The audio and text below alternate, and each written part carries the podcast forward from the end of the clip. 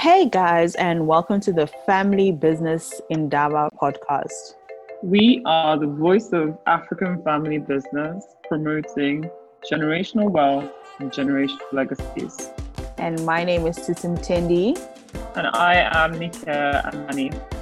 And we're going to be taking you through the journey of African family business.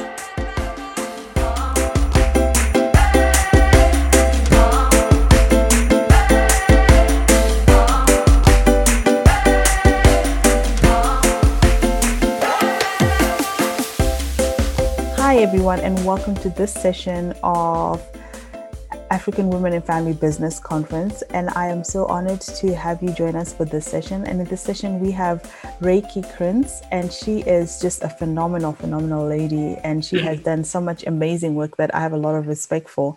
And I will allow Reiki to take the floor and share with us her journey in ESG, what ESG is, and her experiences, and hopefully um, some other ladies out there can learn from her experiences and be able to build something as phenomenal. Thank you, and welcome, Reiki. Thank you, Tsitsi. Thank you for having me. Um, I'm very honored to uh, share with you my the journey that I've done. Um, um, you know, I will start uh, to explain how I came into doing this project I've done in Bhutan as a first project of ESG. Uh, it's very much an example of what you can do in all communities all over the world because nowadays most communities face the same issues which is youth unemployment which is um, you know to to create a su- truly sustainable um, entity a business entity. And um, uh, and and you know that is what what uh, what I've done um, in a sense. So I will start from the beginning and share with you a little bit of my past. I have been, you know, I'm an anthropologist, uh, which is uh, the study of of culture of non-Western uh, cultures. I was specialized on the Kingdom of Bhutan, which is a very remote, still remote kingdom in the Himalayas. Uh, it's Tibetan Buddhism. And I lived in 1990 in a remote village for half a year where, uh, comparable to the medieval times, there was no electricity, there was no running water, no indoor plumbing. It was truly um, um, a, a, community that was 100% self subsistence, and uh, that was an incredible experience for me. That I can see how people live with nature, uh, respect nature, and uh, although Bhutan is officially a Buddhist country, these people in the village they were mainly shamanistic, which means uh, they respected the spirits in the earth, in the sky, uh, in the trees, in the water. And that is basically what really um, made me to do this project. Uh, in 1990, uh, in Bhutan, there was hardly use of money. People had barter. But after that, uh, they sent the kids, uh, they started to send these kids to school. And with that, um, the community and the whole country changed a lot. It became uh, a money centered country. Uh, the children uh, didn't want to stay in the remote villages, they went to the capital.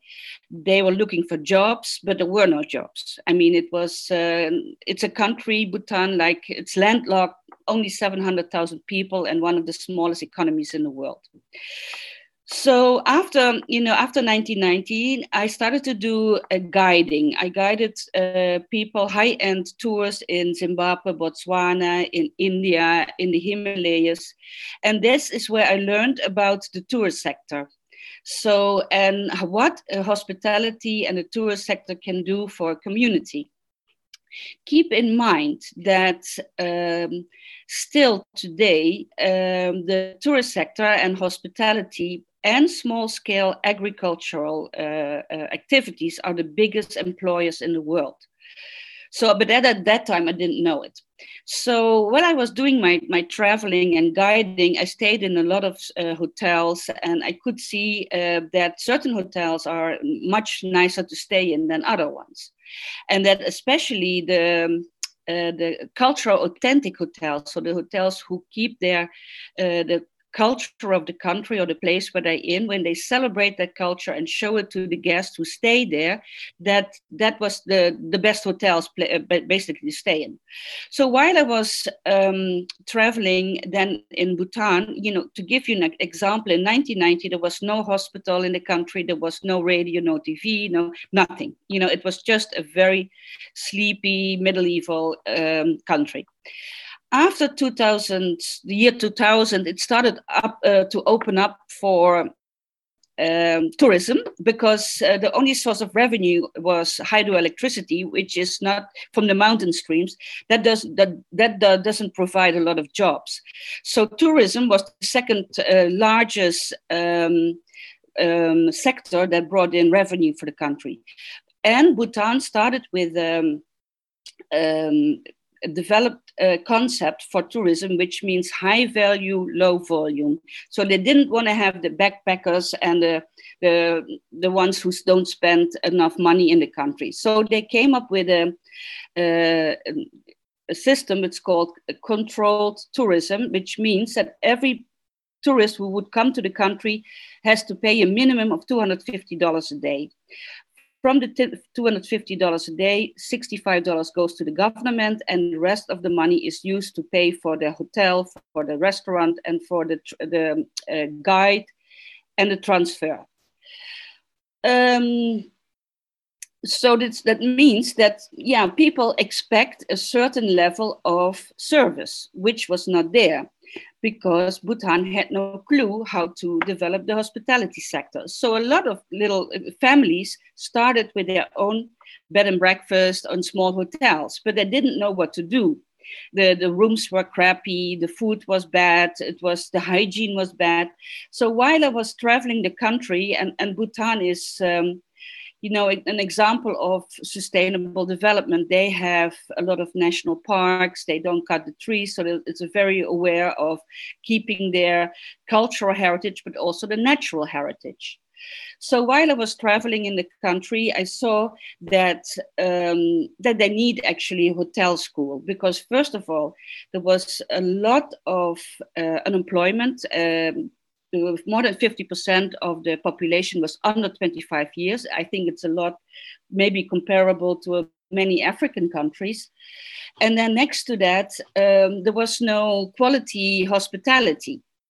So uh, this was in 2009 when I started this project. And uh, first I wanted to set up the, the hotel and hotel school as a for-profit, but uh, after 2009, because of the really severe crisis in the financial sector, it was almost impossible to get investment money.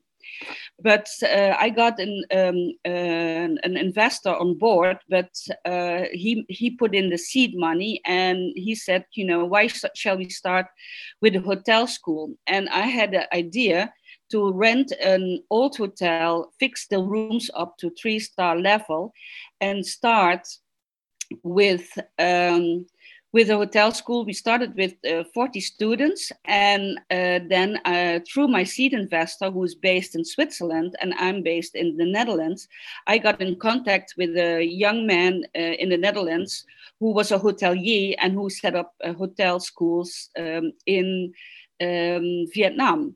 And my partner, the seed investor, he got in contact with uh, alumni from the uh, Lausanne Hotel School, and uh, he had worked with somebody who developed curriculum for uh, small-scale hotel schools.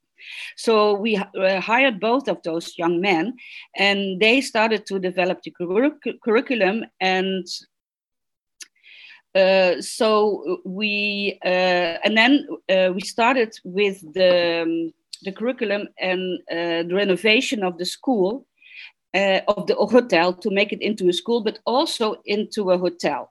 You know, if, it was a hybrid project.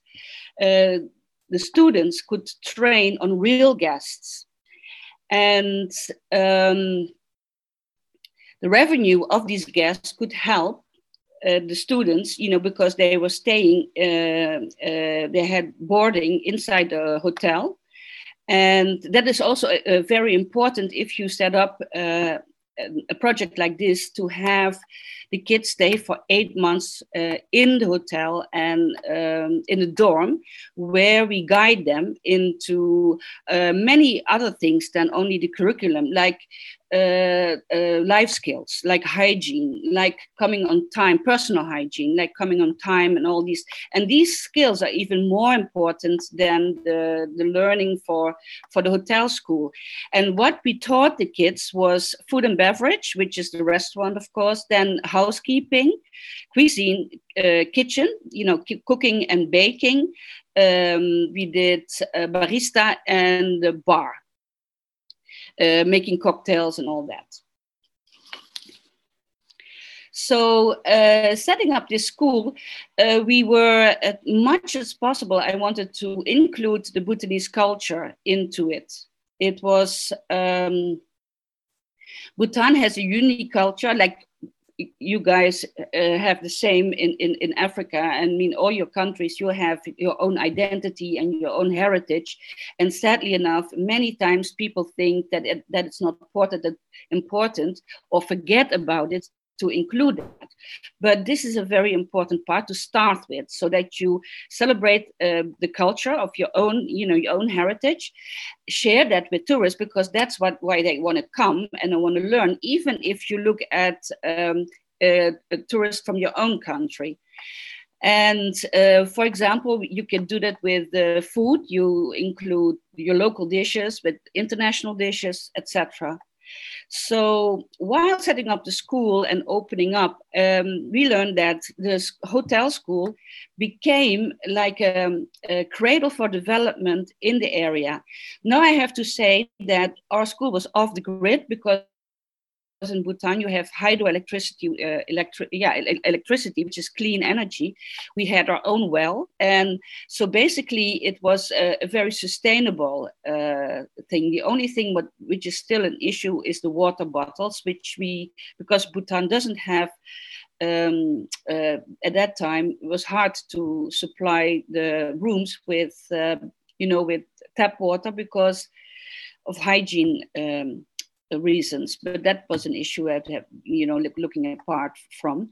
So then uh, we sourced all our um, uh, like milk and butter and cheese from local farmers and even the produce of uh, organic uh, vegetables. And we started also our own garden. And um, so let me see. Um,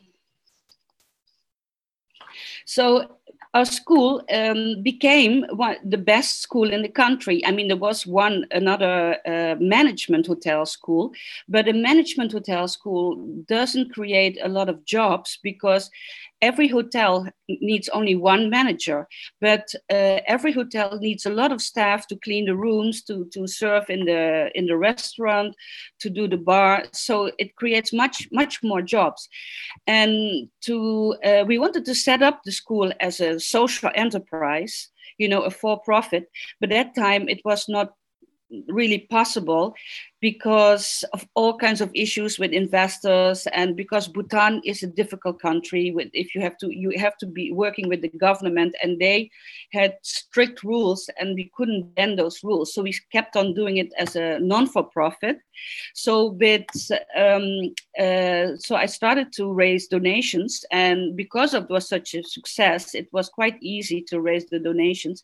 But uh, to give you an idea to how to finance this entity is one one uh, part of the school we was uh, we financed by donation. One third was we got support from the Ministry of Labor, and a third was from the revenue of the hotel guests. So the school, as I said, became a big success. We had a dropout rate from less than 1%. Uh, all our, our, students, they found jobs in Bhutan, in the existing hotels, or in India, where they uh, got in, uh, worked in five-star ho hotels, or uh, a student started a bakery or a little restaurant. Because, and we, we took in the poorest of the poor and marginalized youth. So this was really fantastic.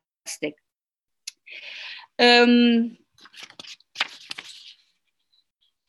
let me see, where shall I start further? But I didn't, what, uh, oh yes, I want to show you a little uh, presentation. I do the share screen. Uh, okay, yeah, this is two students who here working in the bar. And uh, this is the this is the, the old hotel. It looks beautiful, but the rooms were really quite crappy. And it is the website of the hotel school if you want to take a look. It's uh, bitbhutan.org, but I think uh, Tsitsi can, um, can show it to you. So I said it's a unique hybrid business model that provides real life learning experience for unemployed youth and guests to participate actively in sustainable economic development in the country. Okay, wait, let's do too quickly. So the main goals was train youth in three main operational sectors. Already covered that. Provide hotels with com com com competent human resources and create uh, service ex excellence, excellence in the hotel industry. That also we covered. Uh, then the SDGs, the Sustainable Development Goal. What we tick the boxes is like quality education for people who never could have it uh, otherwise. Then, because of that, you reduce poverty. Uh, we focused on girls in the school, so we had 60% girls and um, you know a lesser amount of uh, um, guys. With girls, it's a bit of an issue uh, in Bhutan because they have um, they don't marry in Bhutan. When you fall in love with somebody, you sleep with the person you consider to be married. So the the yeah the result of that is that sometimes you have girls who have uh, who get pregnant and they drop out. That's that's a, a thing that's a bit sad. But we also have to address that into the education of the school. So the result of that is decent work and economic well-being, and then good health and well-being, because you teach them also about health and food, uh, you know, eating healthy, hygiene, which is a huge issue in Bhutan because food poisoning is a, a very common thing, and that's because of bad hygiene. Responsible consumption so that you learn the kids not to you know sugar and, and all that that you eat healthy again uh, and also the plastic and all the things that we are facing today. Then I will add myself, I've added cultural authenticity and then the preservation of local culture. So Bhutan is my biggest project uh, because that was up and running. I've worked for months, um, almost like a half a year in Myanmar in, with the refugees in Karen state uh, to set up a hotel school there. Uh, I've done it. We've done it in Thailand, uh, in India, in Gaya. Uh, I was part of a team in Albania to uh, to do that. In uh, Italy, it was asked, and then hopefully Africa now. Uh, let me see. stop share. Okay. let me say, I think I covered, oh yes, and how we set it up. The school, the most effective way is train the trainer.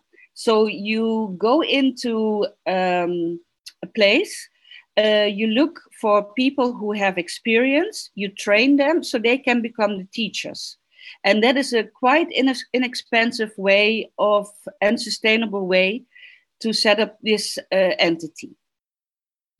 And as I said before, um, because you connect the whole community towards the project, um, everybody benefits. And it's a it's a proven model that works you know even if the inner city birmingham new york uh, you name it or in the rural settings.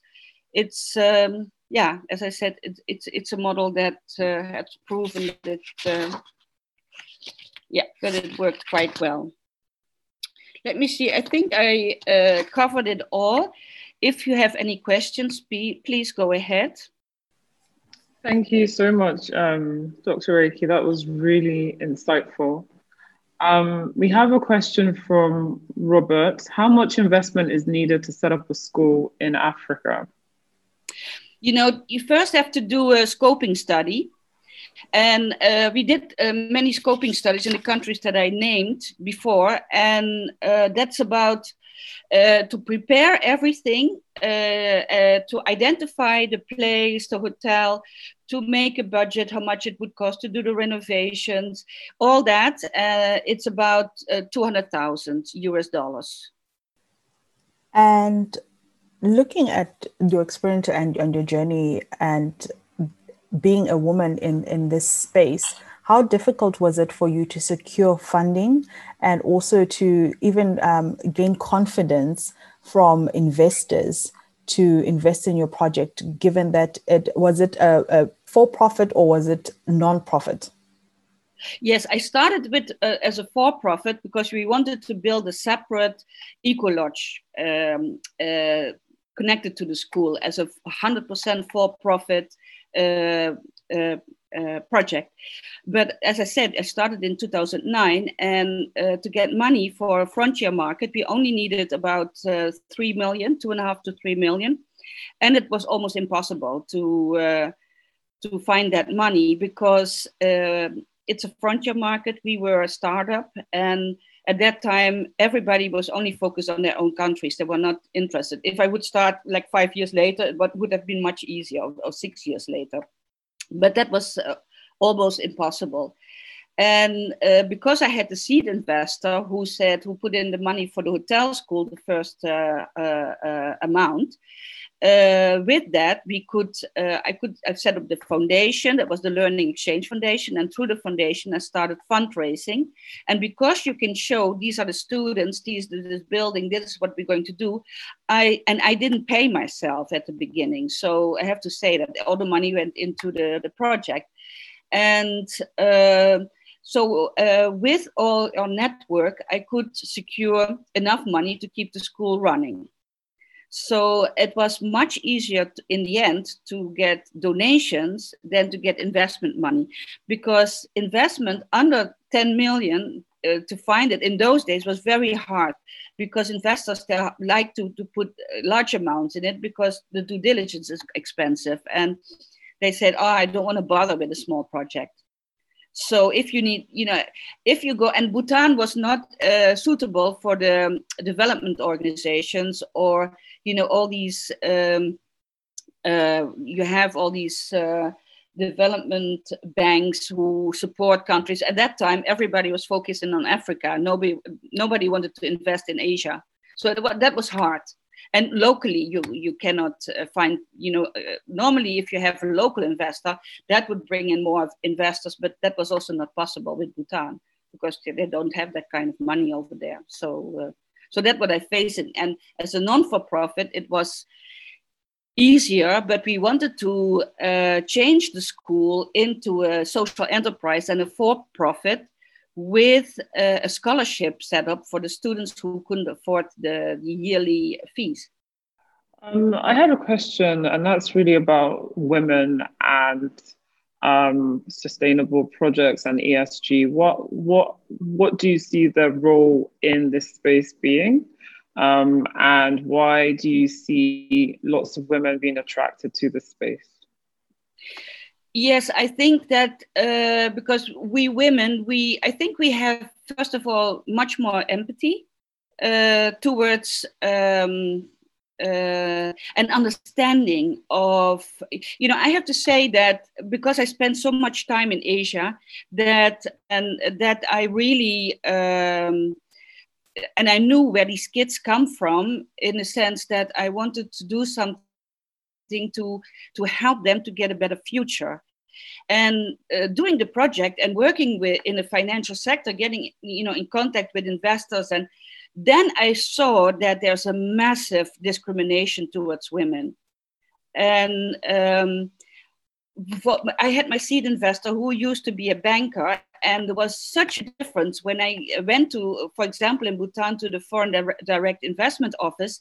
When I went with my partner, it immediately uh, the energy in the room was different than when I came in.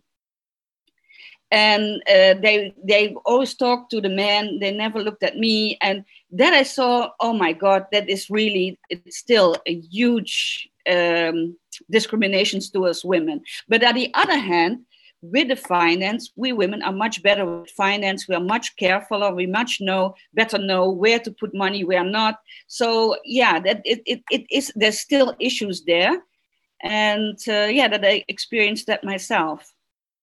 But I think that change is changing fast you know that is still more like we are like robert and me we are in the in the uh, sustainable finance world. And as you know all the pioneers and the leading uh, figures are women and also the women who started it. So they're much more um, yeah more visionary let me say.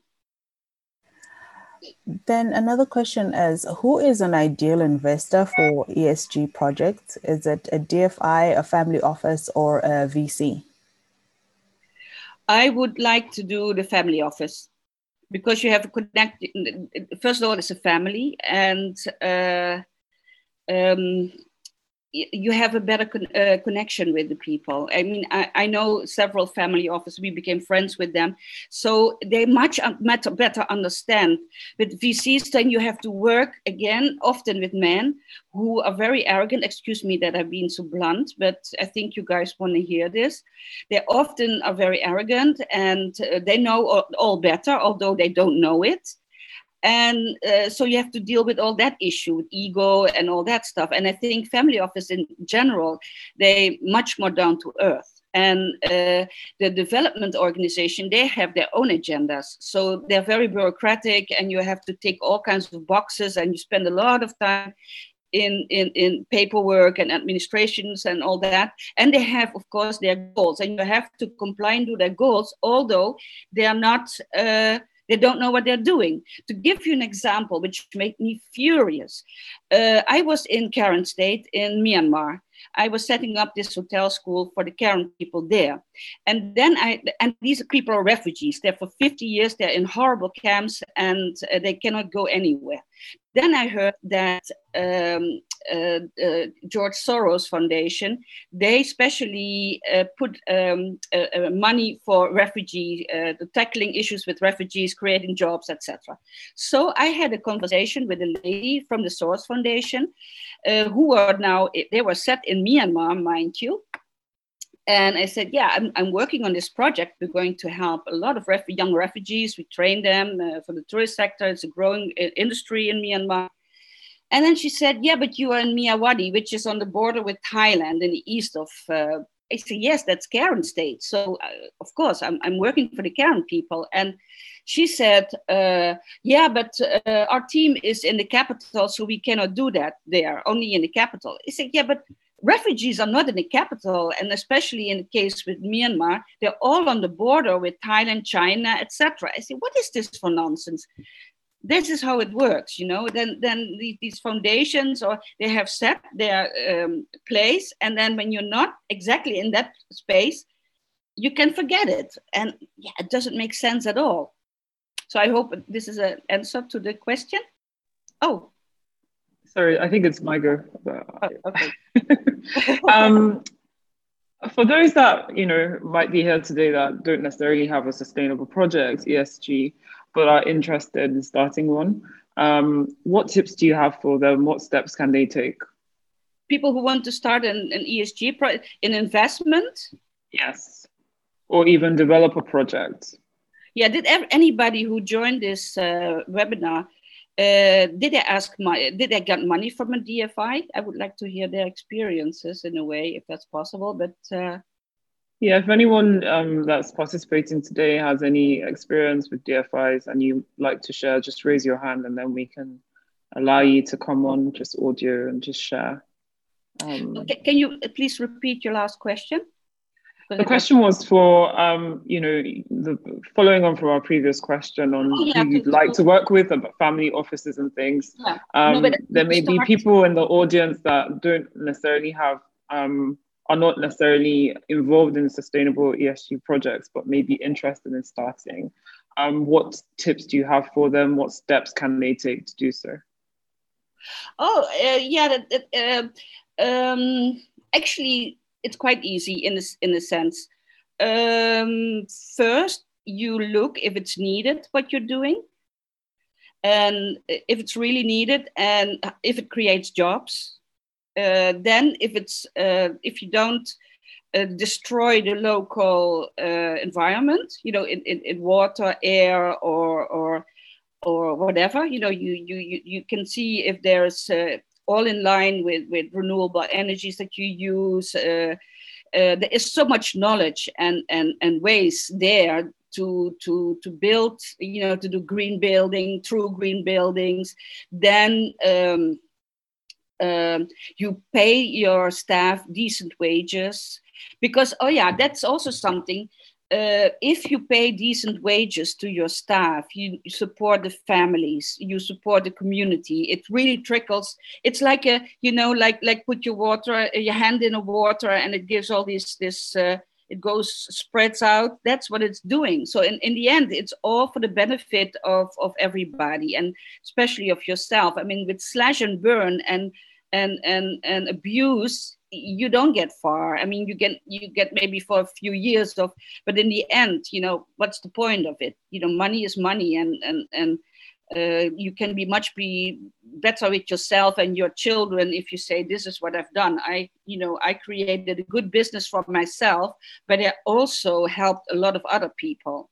So that's uh, something you have to concern yourself with.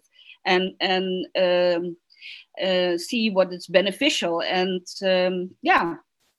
And you still can make money. That's really um, basically no issue and that's also what I wanted to say um, for like the hotel school, what we've done in, in, in Bhutan and, and in other places.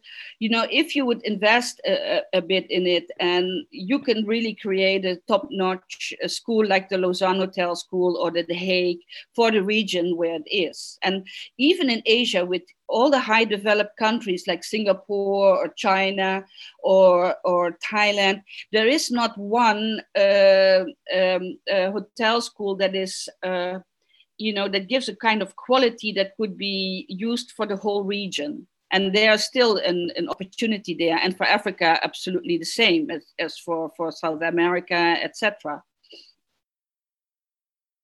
you know, like The Hague and, and, and Lausanne are the best schools in Europe. I mean, almost like in the world. And in America, it's Cornell. Thank you, Reiki. Um, the other question I have in the inboxes is how can family offices couple philanthropy with their ESG investing? How can family offices couple philanthropy with their ESG investing? Uh, you can start with uh, philanthropy and then change into social enterprise and make it a for-profit uh, uh entity. And uh, because with with with with philanthropy, you can start with building it up, and because you have don't have to deal with due diligence and all that. And and then later, if the project is doing well, you can build it up as a get investments in and and build it up as a full-fledged for-profit uh, project. I mean, I'm talking about small-scale project. I have no clue about setting up a bank or, or uh, um, you know, like a shopping mall or, or big things. I, am talking very small, small projects, and and I also want to add.